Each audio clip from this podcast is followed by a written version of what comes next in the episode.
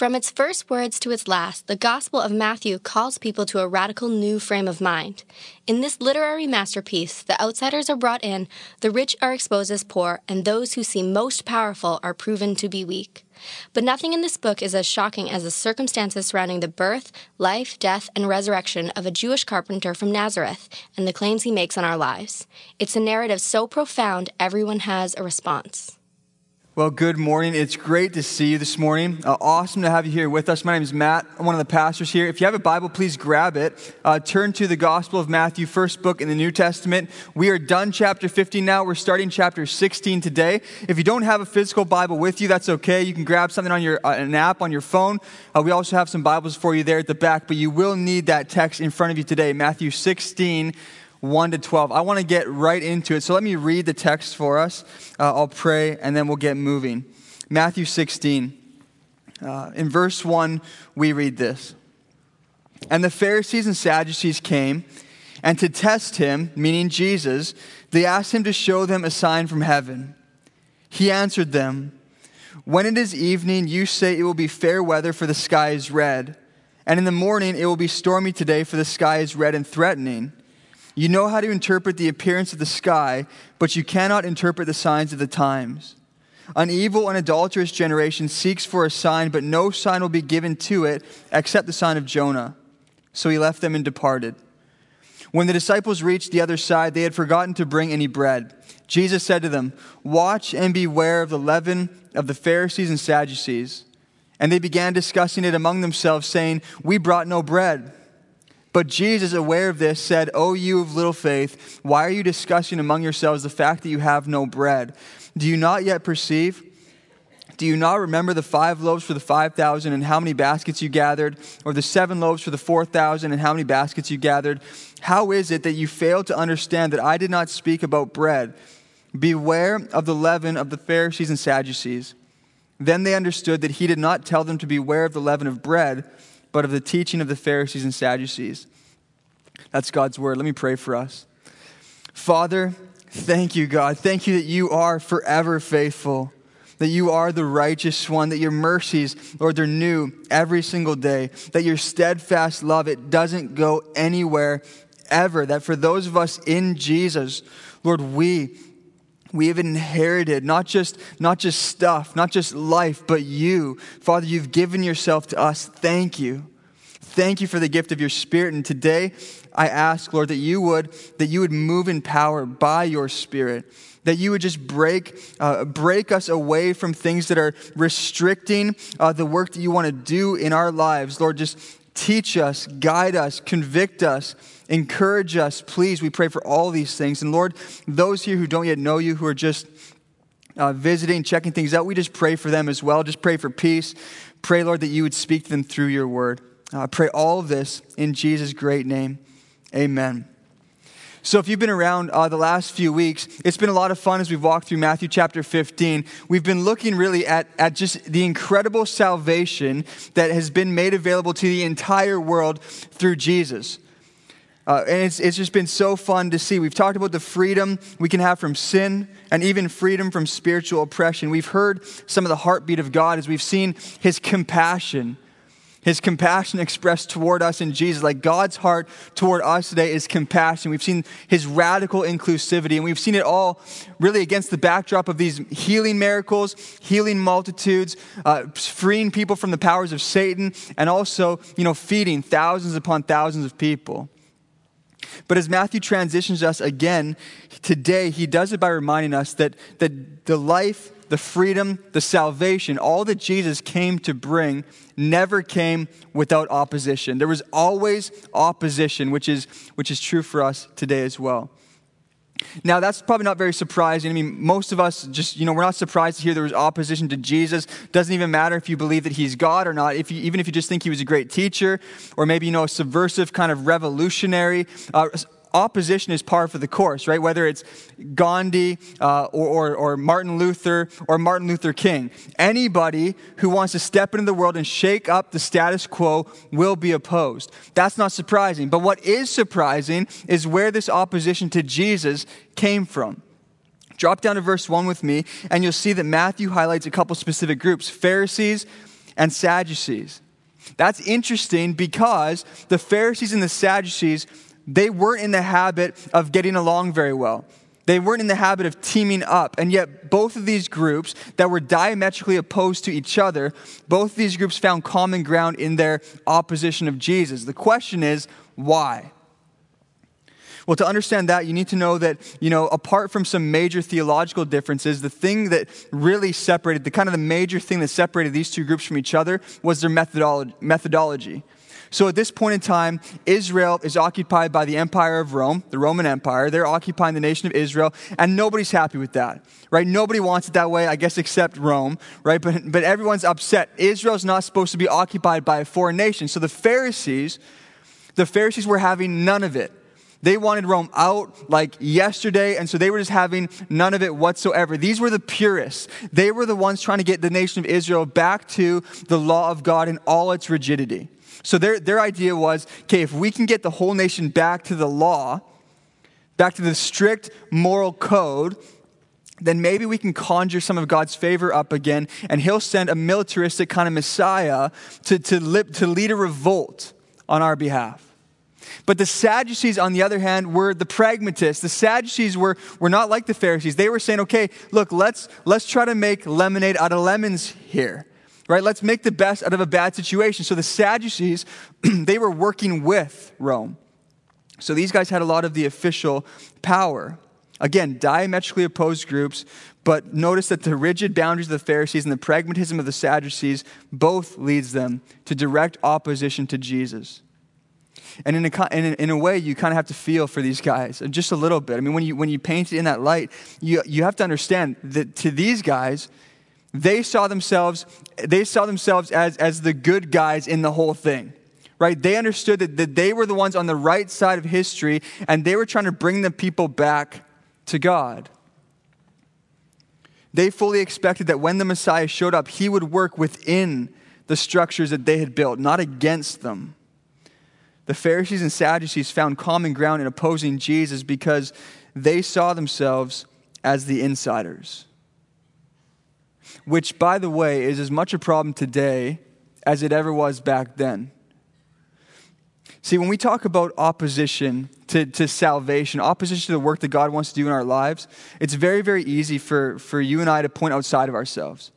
It's very easy to say, you know, maybe we don't walk in all the power that, you know, of the Spirit, or we're not, you know, experiencing everything that Jesus lived, died, and rose to give us, but there's all this opposition outside of us. We've got, you know, the enemy of our souls. We've got a culture that continually, you know, preaches different gospels to us. And then there's other people on top of that. But in actual fact, Westside, the, the primary opposition that exists, that exists to the work that God wants to do in you today is you. The primary opposition that exists to the work that God wants to do in me today is me. It's within us those of us who see ourselves as the insiders, we have these things in our lives that can actually kind of, they can be the thing that sort of twists the shut off valve to God's, to the power of God's Spirit working through us. And so today I want to examine some of those things. What could some of those things be as we walk through this text? We'll spend the majority of our time just in the first four verses looking at a few, a few of those, a few kind of, a few forms of opposition that exist within us as Christians to Jesus. Now, if you're here and you're not a Christian, and I know there's lots of you here, every week we have that, and, and you're in the right place, you're in the right spot. This isn't being directly addressed to you today. Hang with us, and hopefully you'll get a window uh, into some of what it means to walk with Jesus, to come to Jesus. All right, so if you're taking notes, three kinds of opposition that can exist within us as Christians to Jesus and the salvation uh, that we are, we are meant to be experiencing in this life. So let's jump into it. The first kind of opposition is found in verse 1. Let me read it again. And the Pharisees and Sadducees came, and to test him, they asked him to show them a sign from heaven. Now, now this demand for Jesus to perform a miracle is amazing. And it's amazing in all the wrong ways. I mean, just we have to always, as, as, we, as you know, we have to pay attention to the structure of Matthew's gospel. In the last few weeks, what we've seen is we've seen Jesus' power used to free a little girl from spiritual oppression. We've seen Jesus' power used to heal multitudes. We've seen Jesus' power used to spread a table in the wilderness, right? To lay out a banquet where there should have only been desolation and point to the life giving power of God. That's how Jesus is using his power. And then immediately, immediately, Matthew shows us something totally different a demand for Jesus to use his power not to heal, not to bring life but just because these people who consider themselves the insiders have decided that Jesus is on trial. That's why Matthew says their motivation was to put him to the test. See, these men felt that they had a right to demand whatever they wanted from God or whatever they wanted from Jesus because they believed if he was anyone important, he would need to prove it to them. Again, remember back to the beginning. If the Messiah is going to show up, he's going to work within our structures. If Jesus is claiming to be the Messiah, he's going to work within our structure. He's going to have to prove himself to us. That's the, that's the disposition of a religious insider. The first kind of opposition we're seeing then to the work of Jesus is the opposition of ego.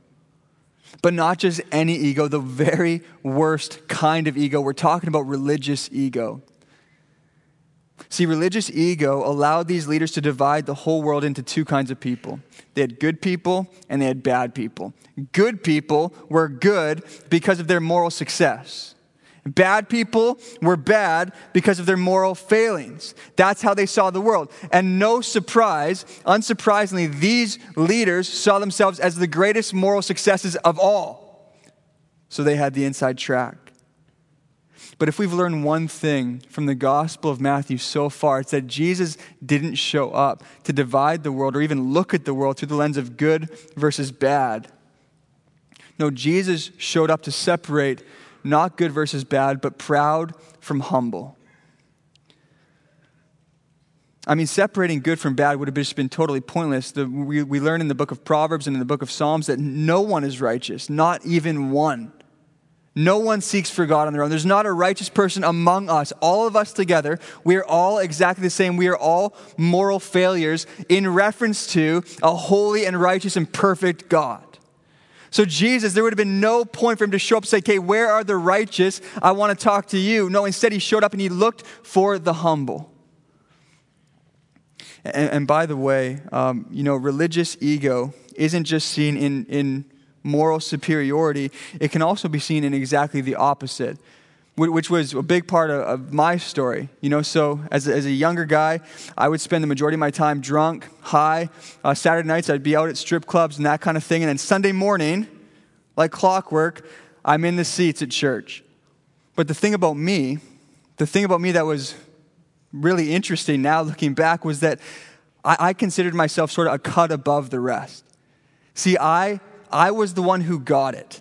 I was the one who understand the world, understood the world. I was the one who got what God was doing. I got the gospel. And I was that Christian, that lonely, lonely Christian in these dark, dark places being light for everybody else. See, I wasn't, I, I, w- I had a religious ego that was raging out of control, not because of moral superiority, but because of moral laxity. And it's just as ugly, it's just as dangerous it's just as much a perversion of the gospel. Westside, one of the ugliest things in the entire Christian church today is ego. I mean, it's one of the ugliest things that exists for people, for people who claim to have come to salvation through the person and work of Jesus. Egos that are puffed up because God's opened our eyes and made us right with Him egos that are puffed up because we see ourselves as the insiders, egos that are raging out of control because of the blessings that God's given us in this life. You know, these egos are really ugly because of where they take us. So look at the text. I mean, what do we see here as we, as we look at these Pharisees, especially in reference to the last few weeks? Well, what, where, where do their egos take them? Well, they led, they, these religious egos led to people who couldn't care less about the people Jesus cared for the most. Religious egos lead to people who constantly crave the applause and the glory of man. Religious egos lead to people who have no problem making demands of God because, after all, After all, if he's anybody, surely he will prove himself to us. You know, religious ego, and again, I'm, I'm speaking to those of you who would identify as Christians, religious ego is one of the reasons that God may seem so incredibly silent in your life. See, God doesn't respond well.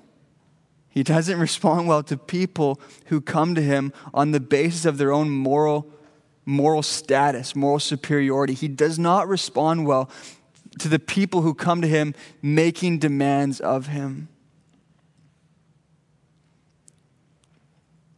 religious ego is always in the way because religious what religious ego does is it causes us to forget the primary thing of the, uh, that separates the gospel of Jesus Christ from all other world religions. I mean, the primary thing, the one thing, it gets in the way of us remembering it, and it is God's love expressed through grace. I mean, the whole point, Westside, is grace. The whole point is that Jesus came for us because we're failures.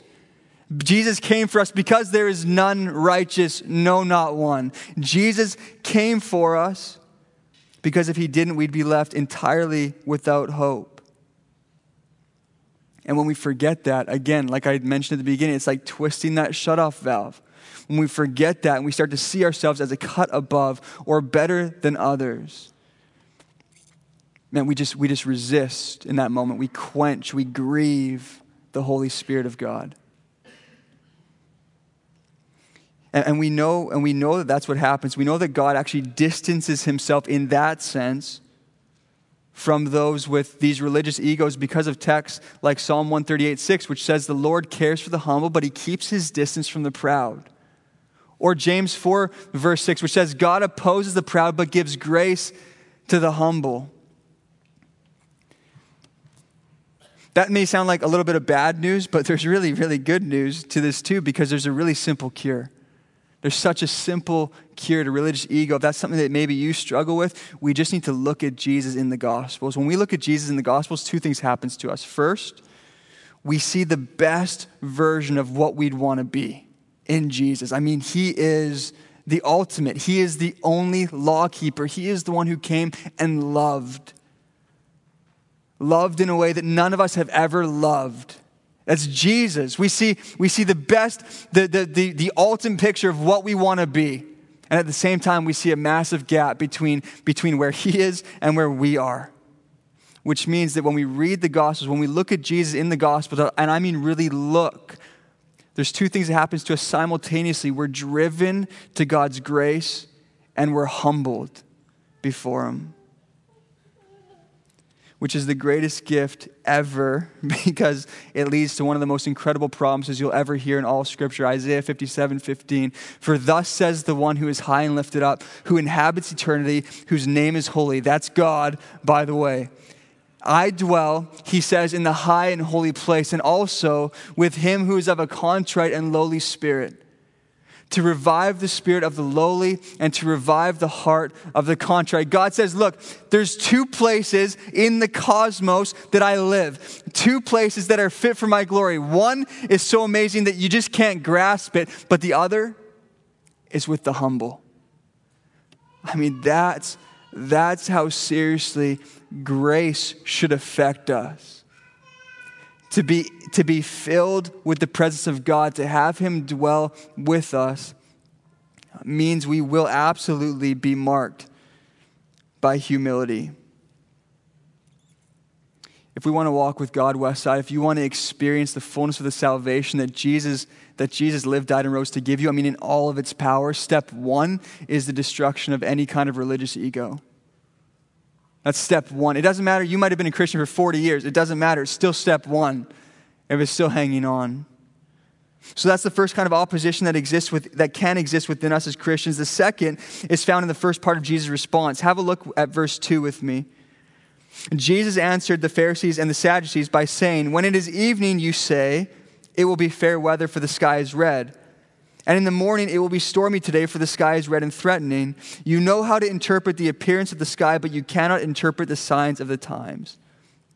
Massively important statement. Jesus accuses the Pharisees of, of something that's really, really actually quite simple. He says, You are experts at discerning the physical and completely unable to, to discern the spiritual.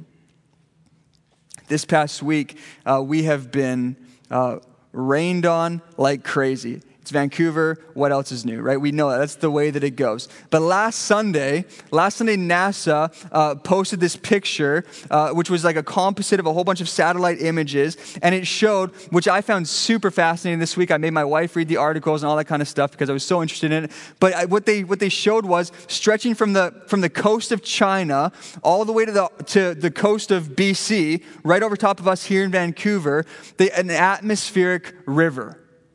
They were saying that when this river would open up and fall, there'd be more, the same amount of water as kind of at the mouth of the Mississippi would be falling on us. And they were able to say, okay, based on this atmospheric river and the way it's moving, we know exactly how much rain is going to fall on exactly which day in Vancouver. It's incredible.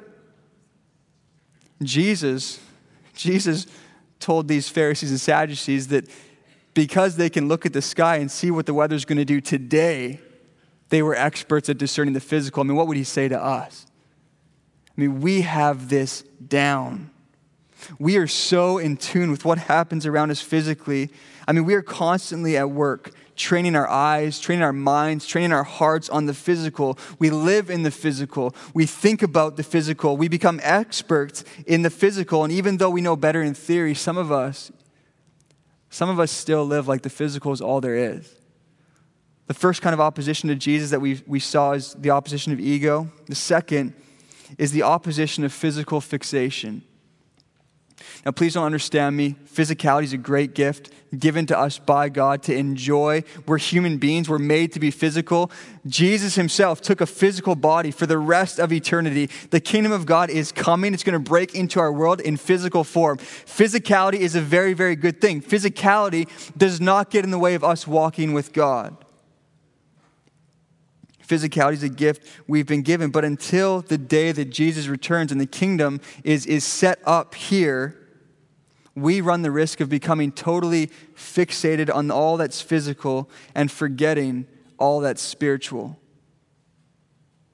And, when that happens, Westside, what happens to us is, is we begin to miss out on what God is doing in the world and what he wants to do in us by the power of his spirit. Don't miss that. God has given himself to us, but he's given himself to us in spirit. We're to worship God in spirit and in truth. If we're totally fixated on the physical, we actually cannot see, we cannot experience what God is doing in us, through us, around us today. Some of us walk into a room like this on a Sunday morning and we've just, our brains are just completely full. Our hearts are completely full with all that's physical. Circumstances that we know we need to change, situations that are just, that we want, we want to be different. Do you know what God's focused on today? Do you know what? Do you know what that Holy One that we read about, do you know what He is focused on today? The, the, the, the being, the, the God of the universe that we sung to and we worshiped already this morning, do you know what He's focused on? He's focused on clothing those who don't even know they're naked. He's focused on feeding those who don't even realize that they're starving to death. He's focused on making rich those who don't even know that they are dirt poor. That's what he's doing. That's what he's working on. That's why we're here as the church. That's why Jesus hasn't come back yet. He's got more clothes, more food, more to give. That's what our God is up to, our Father is up to. And what's so brutal about our tendency towards physical fixation is that it just feeds our disillusionment and our disappointment with God. When all we see is the physical in this life, Jesus makes no sense to us. I mean, the prayers he answers and doesn't answer makes no sense to us. What he's doing in this world makes no sense to us. Like the Pharisees and the Sadducees, many of us have trained our eyes on the physical, and so, in the same way that Jesus made no sense to them, our life in Him just, you know, maybe it just doesn't really find a place in our lives that are physically fixated.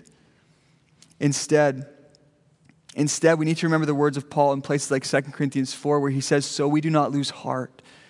No disillusionment, no, dis- no discouragement, because God isn't working in the physical the way that you expect Him to. We do not lose heart. Though our outer self is wasting away, our inner self is being renewed day by day. For this light momentary affliction is preparing for us an eternal weight of glory beyond all comparison, as we look not to the things that are seen, but to the things that are unseen. For the things that are seen are transient, but the things that are unseen are eternal. Paul says, Look, physically speaking, I know things are a mess. Our bodies are breaking down. The church is being persecuted. The universe is so temporary that it's not a good place for any of us to put our hope. But thank God, our salvation in Jesus, our salvation in Jesus has led to the Spirit already at work in our world and in us and really in the cosmos. The kingdom is breaking in. It will break in fully, but we will not have eyes to see unless we're training ourselves to look to the things that are unseen. You know, some of us are angry at God, even tempted to call it quits. I talk to people on a regular basis who say things like, you know, I came in this morning just ready to hang it all up, give God one last chance. He may not be working the way you expect him to because he's working in a far greater way and something you need far more. Like a parent who knows what their kid really needs, even though what they ask for is a lot different. It's not that we need to change our perception of God. It's not even that we need to change our expectations. Listen, God has spoken healing over you in Jesus. He's paid for it already. Your body will be made completely com- it will be completely glorified. You will be completely healthy. That's happening, that's coming. God has promised to expel every ounce of evil in this world. God will restore all things, but the day is not today, at least not this morning yet. The kingdom, as we've said, will break in, but until, until then, this is our one opportunity. And I want us just to understand this. This is the one opportunity that you and I have as, as Christians the single opportunity that we are ever going to experience to walk by faith and not by sight. When Jesus comes, the time for faith is over. We won't need our faith anymore. We'll be face to face with Him. All these promises will be fulfilled. This is our one shot. This is our one shot. We are for all eternity going to look back on what we did with these lives because this is the one time that we get to worship Him as God and walk with Him as God and give our lives to Him as God without ever seeing anything yet. It's, I mean, it's amazing opportunity. This is the moment in time that we inhabit. Until the kingdom comes, Westside, it's faith, not sight. It's hope, not despair. It's looking for opportunities for God to, to work through us his spiritual salvation into a physical world. And yeah, he does work it out physically at times too. But if we want to be those conduits of, of healing and of life and of regeneration, God does those things through us. If we want to be those conduits, we've got to get our eyes focused on, on the unseen, on what's eternal. The last kind of opposition to Jesus, then we've seen the opposition of religious ego and the opposition of physical fixation. The last one that I want to see is found in the rest of Jesus' response. Uh, just really one word I want us to catch from verse 4, where Jesus says, An evil and adulterous generation seeks for a sign, but no sign will be given to it except the sign of Jonah. So he left them and departed. Now, we've already looked at what the sign of Jonah is if you're with us back in chapter 12. Uh, so I'm not going to go into today deeply, except to say what it is is Jesus' death, burial, and resurrection three days later. So what he's saying is look, evil and adulterous generation, no sign is going to be given to you except for one the greatest sign you could ever imagine Jesus rising from the dead. But what we're seeing is that it really likely won't matter. Um, unless these religious leaders are given eyes to see it anyway. The word I want to focus, though, on with you in verse 4 is the word adulteress. Why would Jesus speak of adultery here? I mean, why does he equate what's happening, the opposition he's experiencing from these religious leaders, to adultery? Well, the opposition of the insiders to Jesus is like adultery because God's relationship with his people is like a marriage. See, this is all about the fact that to be God's people means to be joined to Him in an eternal relationship. Opposing Jesus is like adultery because at the very center of this whole thing is the reality that he's made us one with him. Listen, there, there's no such thing as coming to Jesus and having even one area of our lives remain unchanged. No such thing. Why? Well, because marriage changes everything. I mean, those of you who are married, you know that. When, when my wife and I got married, uh, we've been married for just over 10 years now. When we got married, uh, I remember early on, this will sound really, really stupid to you, and I'm okay with that, but I remember uh, driving home from work. We, we were probably married, I don't know, a few weeks. Driving home from work, and I had a frustrating day. I was not happy. I was not in a good mood. And all I wanted to do was do the exact same thing I always do when I'm in a bad mood uh, while I lived alone, which was order a pizza and watch the hockey game. That's all I wanted to do. I wanted to walk through the front door of my house with a big pizza and just put it on the table and then just watch the game. That's all I wanted. But I knew I couldn't do that. Why? Because if I bring home a pizza, that's going to piss my wife off after she just been, you know, making dinner for us.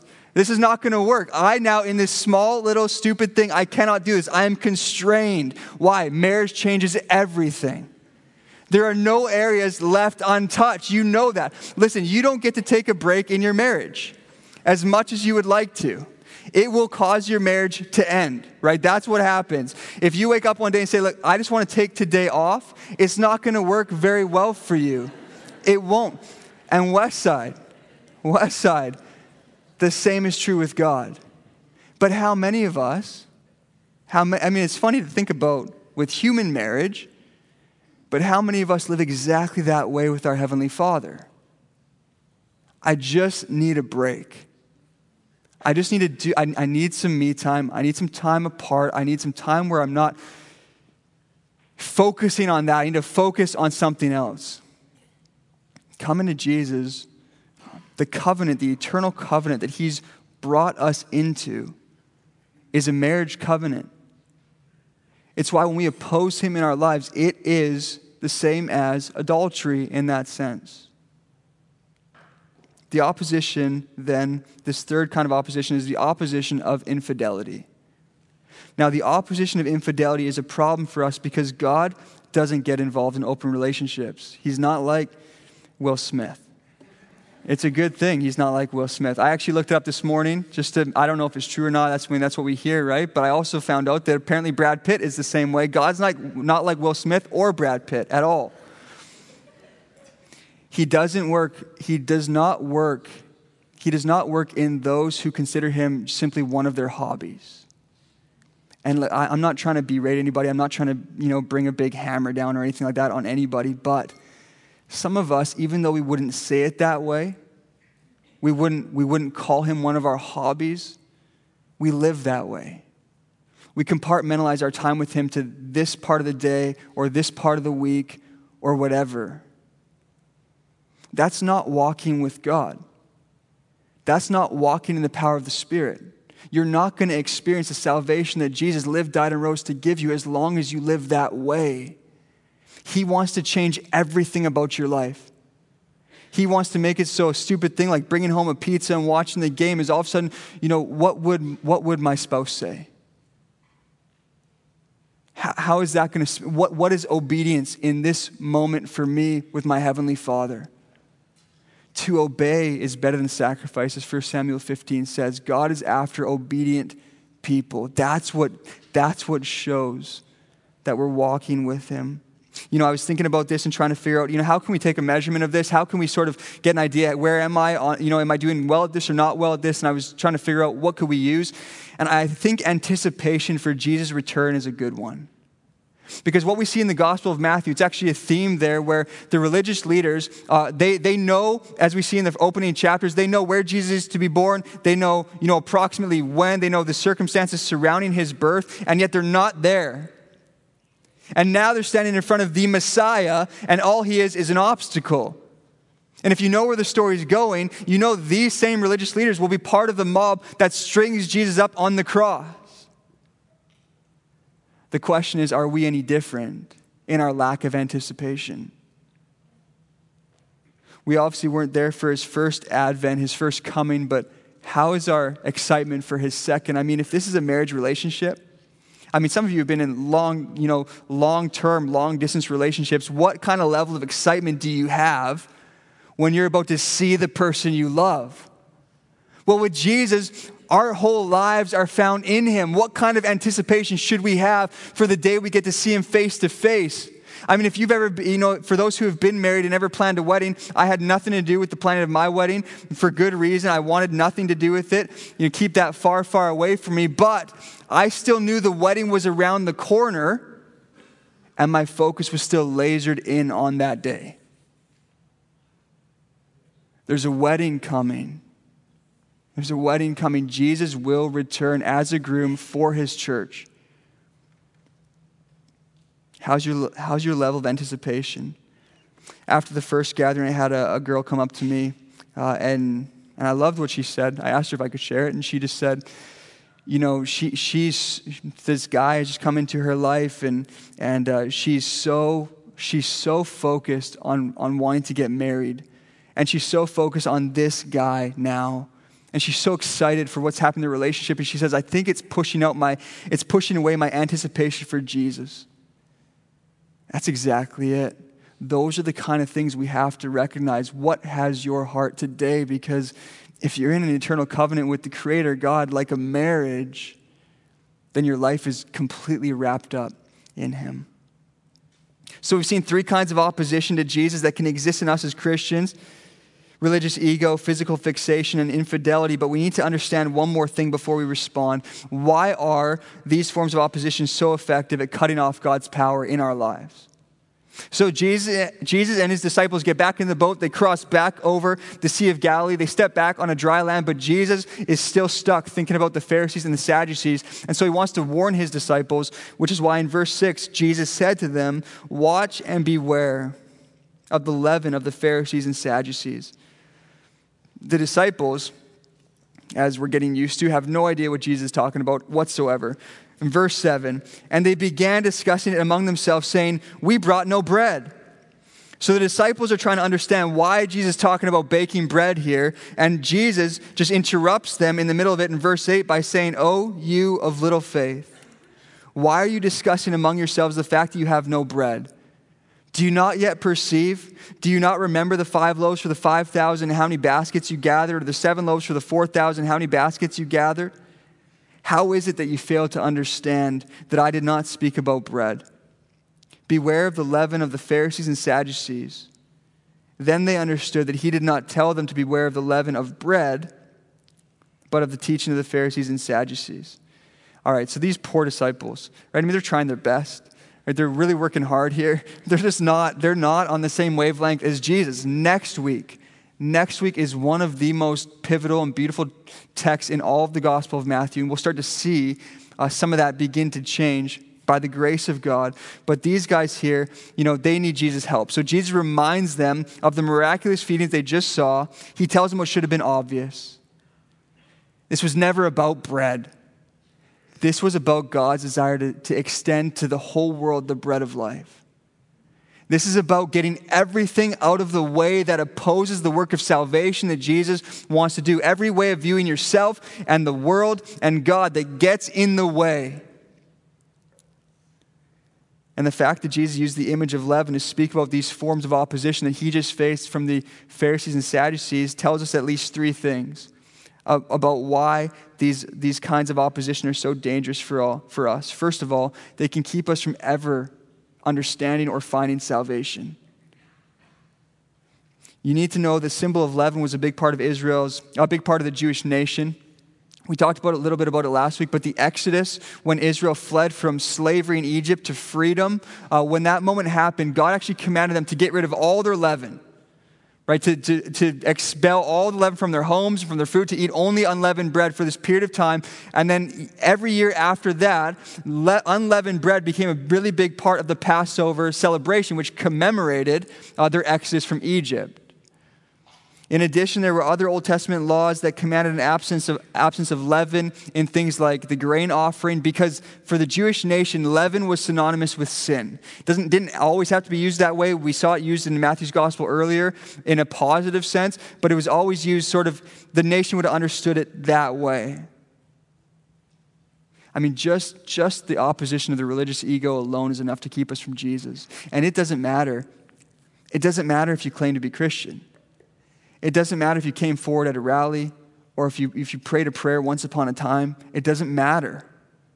Religious ego is directly antithetical to grace, and grace is the center of the gospel of Jesus Christ.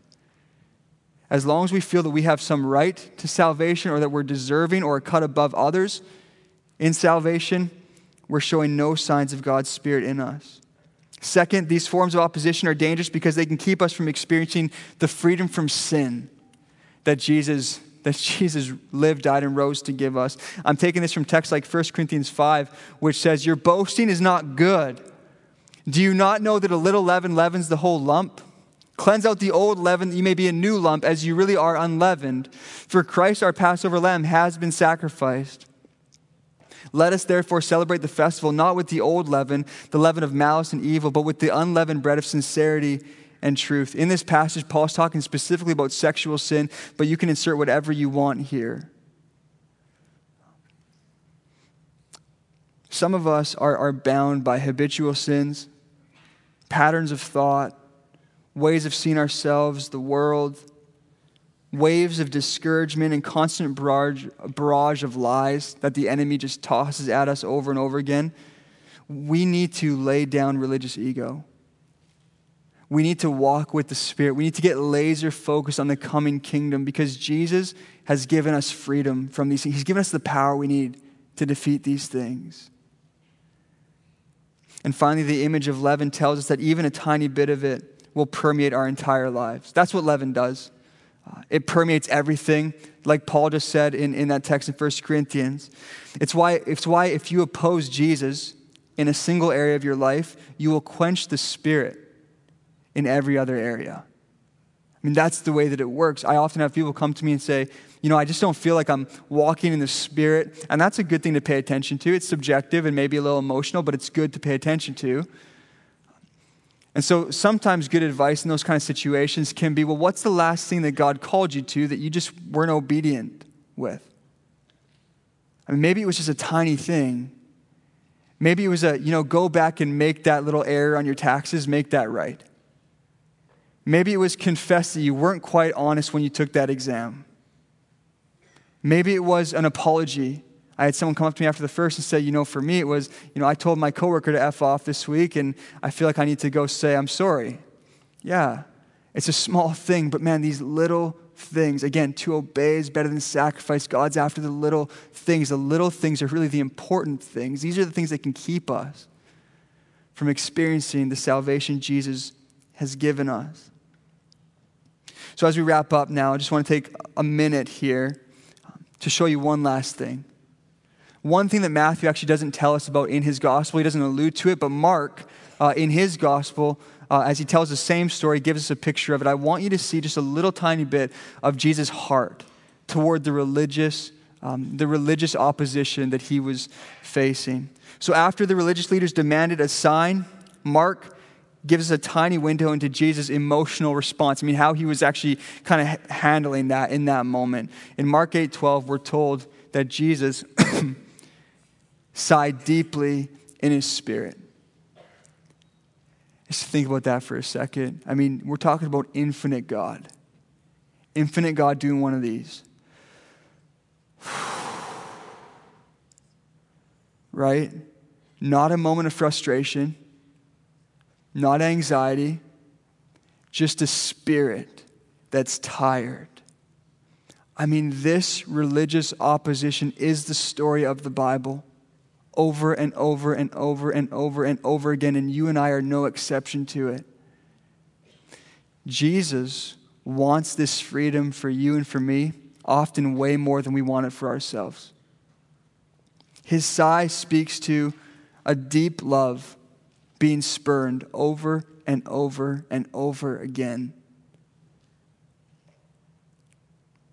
And as we've seen, you know, this freedom that God wants for us, it's not just for those who haven't yet come to Jesus, as if the rest of us are now living in perfect freedom.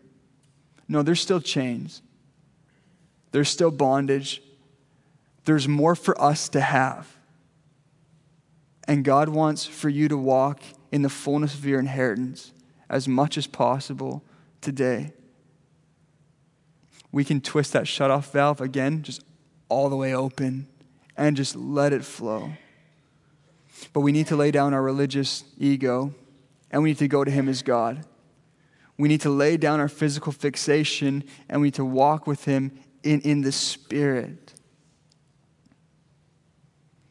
And we need to lay down our infidelity and remember, remember the marriage covenant become laser focused on the coming kingdom. And for those here in this room, and I know it's not everybody, and that's okay, but for those here in this room and God's speaking to you, and there's something here for you in what's been said this morning or what's in this text, if that's you, and you want to respond to that just by taking these things to God, confessing them, repenting, repenting of them, asking Him to help you with them. I mean, it's that simple. Just ask Him for help Ask Him for His Spirit. If that's you and you will do that, hang on to your hat because God will answer that prayer. I promise you. And it's not a promise for me, it's a promise in His Word. Those who ask for the Holy Spirit and for life and for freedom in Him, they will find it. So let's pray as we go into time response. In a minute, we're going to go in with expectation and a pursuit a pursuit of our God because He loves us and He has more for us to walk in than we are currently experiencing. So let me pray and then we'll respond together. Father, our Father and our God, thank you. Thank you for your word. Thank you for Jesus. Thank you for the Spirit. Thank you, Lord, that we can trust you with all these things, that when we find uh, that we're lacking in certain areas, as we always are, Father, thank you that that is the entire point of the gospel. That you came for people like us, people who lack, so you could fill us up, so you could get all the glory, and so that we could find complete freedom from anxiety and weight and pressure of having to figure it out on our own. Thank you that we are your creation, we are your image bearers, and you are preparing your church for a wedding day. Lord, I pray we don't know if it's this afternoon or if it's in a hundred years from now.